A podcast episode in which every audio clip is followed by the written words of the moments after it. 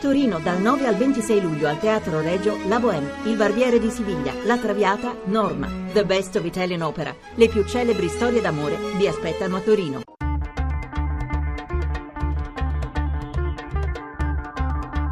Bianco e nero.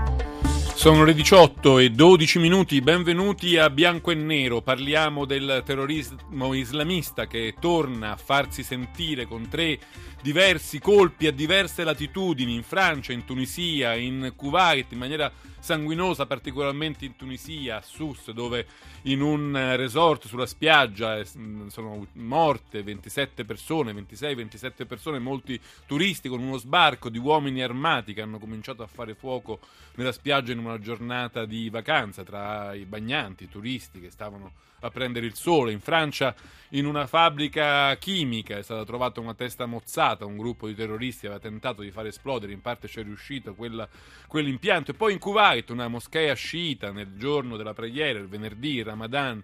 Anche qui molti morti in un paese che finora era rimasto abbastanza ai margini dagli attacchi terroristi e quindi viene osservato dagli analisti come un elemento particolarmente preoccupante. Insomma, eh, ISIS aveva detto che voleva trasformare il Ramadan in un mese di tragedia per gli infedeli. Lo sta facendo per gli infedeli cristiani, ma anche per gli infedeli sciiti, in parte anche per gli infedeli sunniti. Sono tutti infedeli al di fuori di coloro che ISIS considera i suoi propri, i suoi propri affiliati, i suoi propri cittadini. Parliamo di questo oggi con due ospiti e che sono Carlo Panella, giornalista, scrittore, lo conoscete spesso qui anche a Bianco e Nero. Buonasera Panella. Buonasera. E dovrebbe essere con noi anche Lorenzo Vidino, che è un esperto di terrorismo dell'ISPI e direttore del centro di ricerca della George Washington University, ma ancora non lo abbiamo raggiunto. Oh, nel frattempo però cogliamo questo breve intervallo per sentire la scheda di Daniele Mecenate che ci porta un po' più dentro al tema che trattiamo in questa puntata. Torna l'incubo del terrorismo islamico che in un solo giorno colpisce tre volte in Tunisia, in Francia e in Kuwait. A tre mesi dall'attentato del Museo del Bardo, la Tunisia torna al centro del terrore. Stavolta gli attentatori hanno fatto irruzione sulle spiagge di due resort di lusso a Sus, nel golfo di Hammamet, e hanno sparato sui bagnanti almeno 30 le vittime, tra cui probabilmente soprattutto turisti tedeschi e inglesi. Anche la Francia rivive l'orrore ISIS. Sono passati poco più di cinque mesi dal giorno di Charlie Hebdo. Stavolta gli attentatori si sono introdotti in un impianto di gas industriale nei pressi di Lione, hanno provocato delle esplosioni lasciando una macabra firma, una testa mozzata sulla recinzione. E anche in Kuwait, 15 morti in un attentato kamikaze in una moschea della capitale. Insomma, tre continenti uniti dalla minaccia islamista che torna dopo che un video dello Stato islamico aveva invitato a compiere attentati nel mese del Ramadan. Riusciremo a uscire da questo incubo? L'Europa intanto, solo dopo lunghi confronti e aspre discussioni, è riuscita ad accordarsi sulla ripartizione di 40.000 migranti da Italia e Grecia in due anni, dovendosi accontentare di un accordo al ribasso per la mancanza di una visione unitaria tra gli Stati membri. Insomma, riuscirà l'Europa a trovare la forza per reagire? Questa nuova ondata di attentati ci chiama a decisioni più drastiche. Quale strada va imboccata per uscire da questo incubo? Bianco o nero? Bianco e nero, queste le domande, le molte domande di questa puntata di Bianco e Nero. Nel frattempo ci ha raggiunto anche Lorenzo Vidino, esperto di terrorismo di uh, ISPI e direttore del centro di ricerca della George Washington University. Buonasera professor Vidino. Buonasera a voi. Allora, vorrei cominciare con Carlo Panella. Innanzitutto uh, andiamo, andiamo, con ordine. Cerchiamo di capire innanzitutto una cosa. Questi tre attentati che abbiamo allineato più che altro, diciamo, per somiglianza cronologica, tutti e tre lo stesso giorno, nella stessa mattinata, ma a latitudini diverse, hanno qualcosa in comune o no? Beh, hanno in comune il fatto che con tutta evidenza dopo sei anni di presidenza di Barack Obama la capacità di azione del terrorismo, addirittura di governo di territori, oltre che di iniziative jihadiste come quelle di oggi, è aumentata all'ennesima potenza, è quasi incomparabile a quella che si verificava durante la presidenza di George Bush, un fallimento totale del contrasto al terrorismo che Obama aveva enunciato nel suo discorso del Cairo del giugno del, del 2009. Questo è l'unico elemento. Poi i tre attentati nel merito sono molto diversi L'attentato in Francia dimostra che è stato un cane sciolto, lo si capisce dal fatto che ha scelto un obiettivo molto facile, non eh, difeso, e che ha voluto con questa incredibile ferocia dare questo marchio di fabbrica della decapitazione, insomma è un'iniziativa palesemente individuale, devo dire difficilmente eh, contrastabile se non fosse che per l'ennesima volta verifichiamo che eh, l'attentatore era conosciuto ai servizi francesi e quindi si apre un discorso, se volete lo facciamo dopo, sulla totale inefficienza e sulle ragioni della totale inefficienza dei servizi francesi. L'attentato di Susa è dentro una strategia molto vecchia, eh, iniziò negli anni 90 con l'attentato di Luxor dei gruppi jihadisti e caidisti che puntano a scoraggiare, a colpire eh, i turisti occidentali, in parte perché sono dei cristiani e quindi comunque da massacrare, ma anche e soprattutto per togliere ai paesi arabi che vivono di turismo, come la Tunisia e l'Egitto, appunto, un'enorme fetta delle loro entrate, del, del loro PIL, obiettivo che riescono a raggiungere perché questo è già successo in Egitto negli ultimi anni e la flessione del turismo in Tunisia che era già del 20% si può ben immaginare... Dopo l'attentato al Museo del Bardo, no? Già c'era Dopo stato un l'attentato al Museo del Bardo insomma, si può ben immaginare che sarà ancora maggiore. Vi ricordo che una settimana fa c'era stato un altro tentativo a Luxor eh, di colpire i turisti, se non sbaglio è eh, andato parzialmente eh, fallito. L'attentato invece in Kuwait si inserisce in una strategia che accomuna di nuovo Al-Qaeda eh,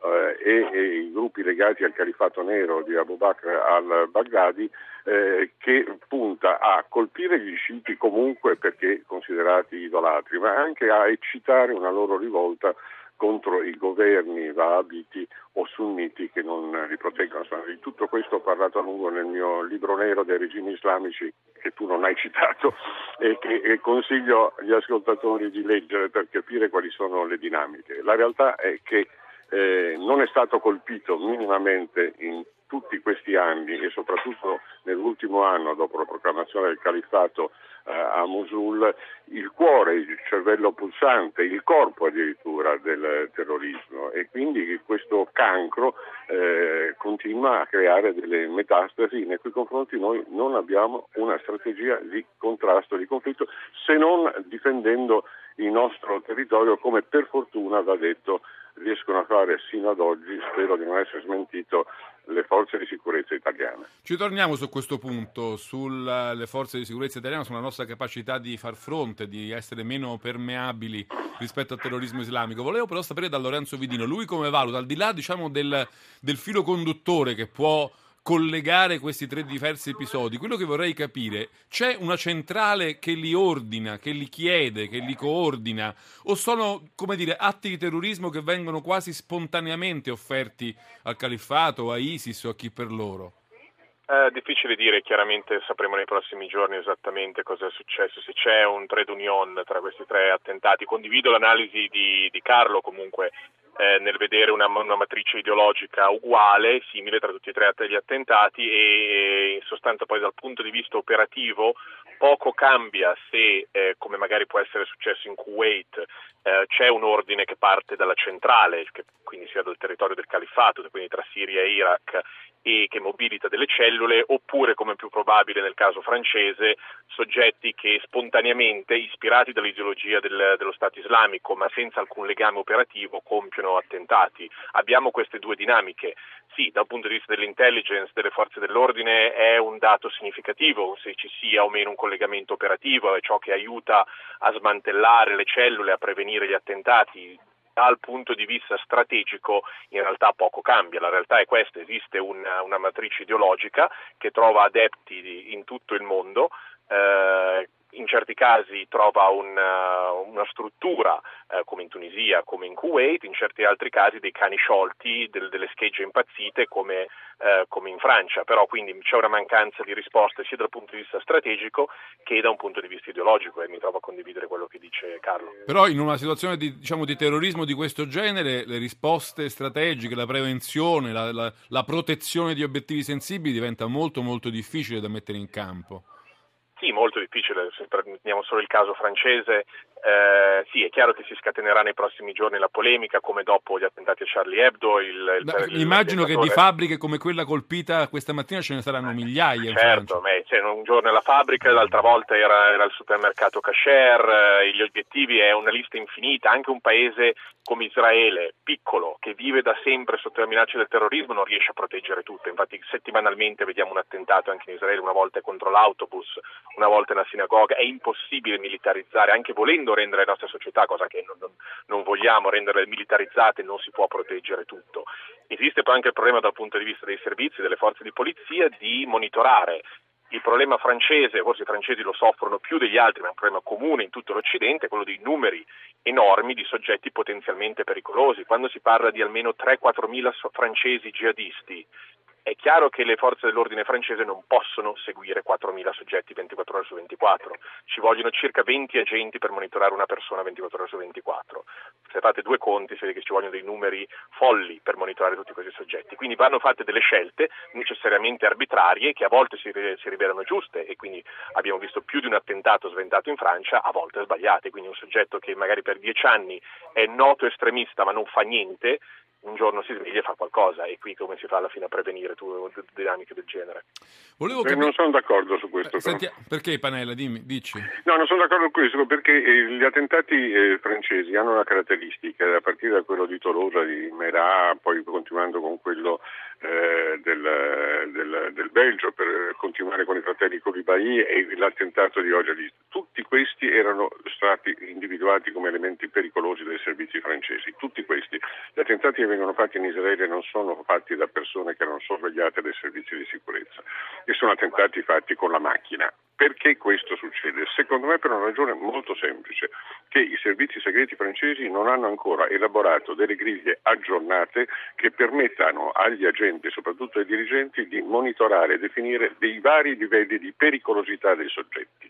Questo è stato fatto con molta maggiore accuratezza dai servizi italiani, i quali non a caso sono sempre riusciti maggior, con maggior forza e penetrazione dei servizi francesi di effettuare i loro servizi di sorveglianza e di prevenzione. Con tutta evidenza i francesi, non, guardate che è incredibile questa cosa, non uno degli attentatori degli ultimi quattro anni era sconosciuto ai servizi, erano stati tutti seguiti, erano stati tra l'altro in gran parte tutti dei personaggi che avevano partecipato ai campi jihadisti in Afghanistan e via dicendo. Qui c'è una carenza. A Tolosa c'era addirittura un contatto ma, tra i servizi certo, segreti e uno degli attentatori, no? C'è una carenza di griglia, c'è una carenza di protocollo. Insomma, chi ha avuto il cancro, io ho avuto il cancro, sa che tutto dipende eh, nella prevenzione come nella terapia, nella cura, dal protocollo che viene fatto e che viene sempre più affinato. Eh, nei confronti di questo cancro jihadista i servizi francesi hanno dei protocolli che non permettono agli agenti di riuscire a calibrare, a capire, a intuire qual è la pericolosità del soggetto che loro scelgono. Ha ragionissima Vidina a dire non si possono seguire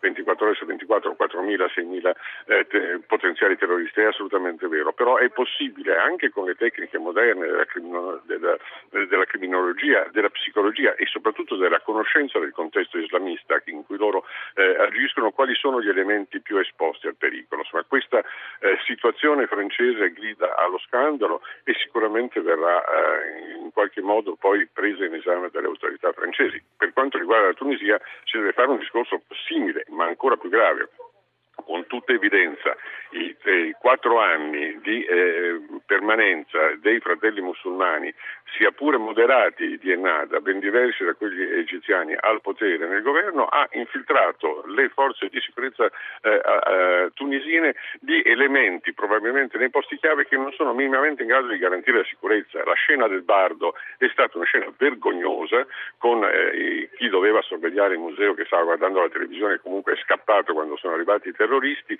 questa scena, questo, questo, questa spiaggia di Susa era sicuramente, essendo la capitale del turismo eh, tunisino, uno, una situazione in cui andavano messi degli uomini sulla spiaggia a controllare le spiagge. Le spiagge israeliane sono controllate eh, da uh, armati, le spiagge di Sharm el Sheikh sono controllate da uomini armati proprio per impedire questo, questo tipo di azioni.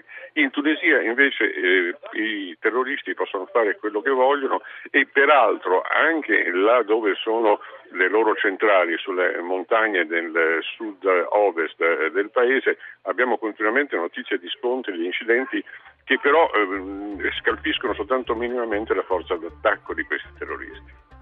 Eh, bene, la sigla ci dice che sta arrivando adesso il GR regionale, quindi eh, non faccio un'altra domanda a Lorenzo Vidino perché sarei se no costretto ad interromperlo. Vi rimando a tro- pochissimi minuti, subito dopo il GR regionale, quando ritorneremo a parlare qui a Bianco e Nero con Carlo Panella e Lorenzo Vidino, cercando di fare un'analisi un po' più approfondita e un po' più ampia di quello che è successo in questa strana giornata di venerdì con tre attentati, alcuni molto sanguinosi in Kuwait, in Tunisia, in Francia, dove il marchio di ISIS rimane rimane sullo sfondo ma aleggia con molta, con molta forza. Cercheremo di capire un po' meglio quello che sta succedendo e quali sono le possibili contromosse che l'Occidente, la comunità internazionale può fare per prevenire e anche per reprimere questi attacchi terroristici. 800 05 0578 come sempre le vostre opinioni a fine puntata, ora GR regionale.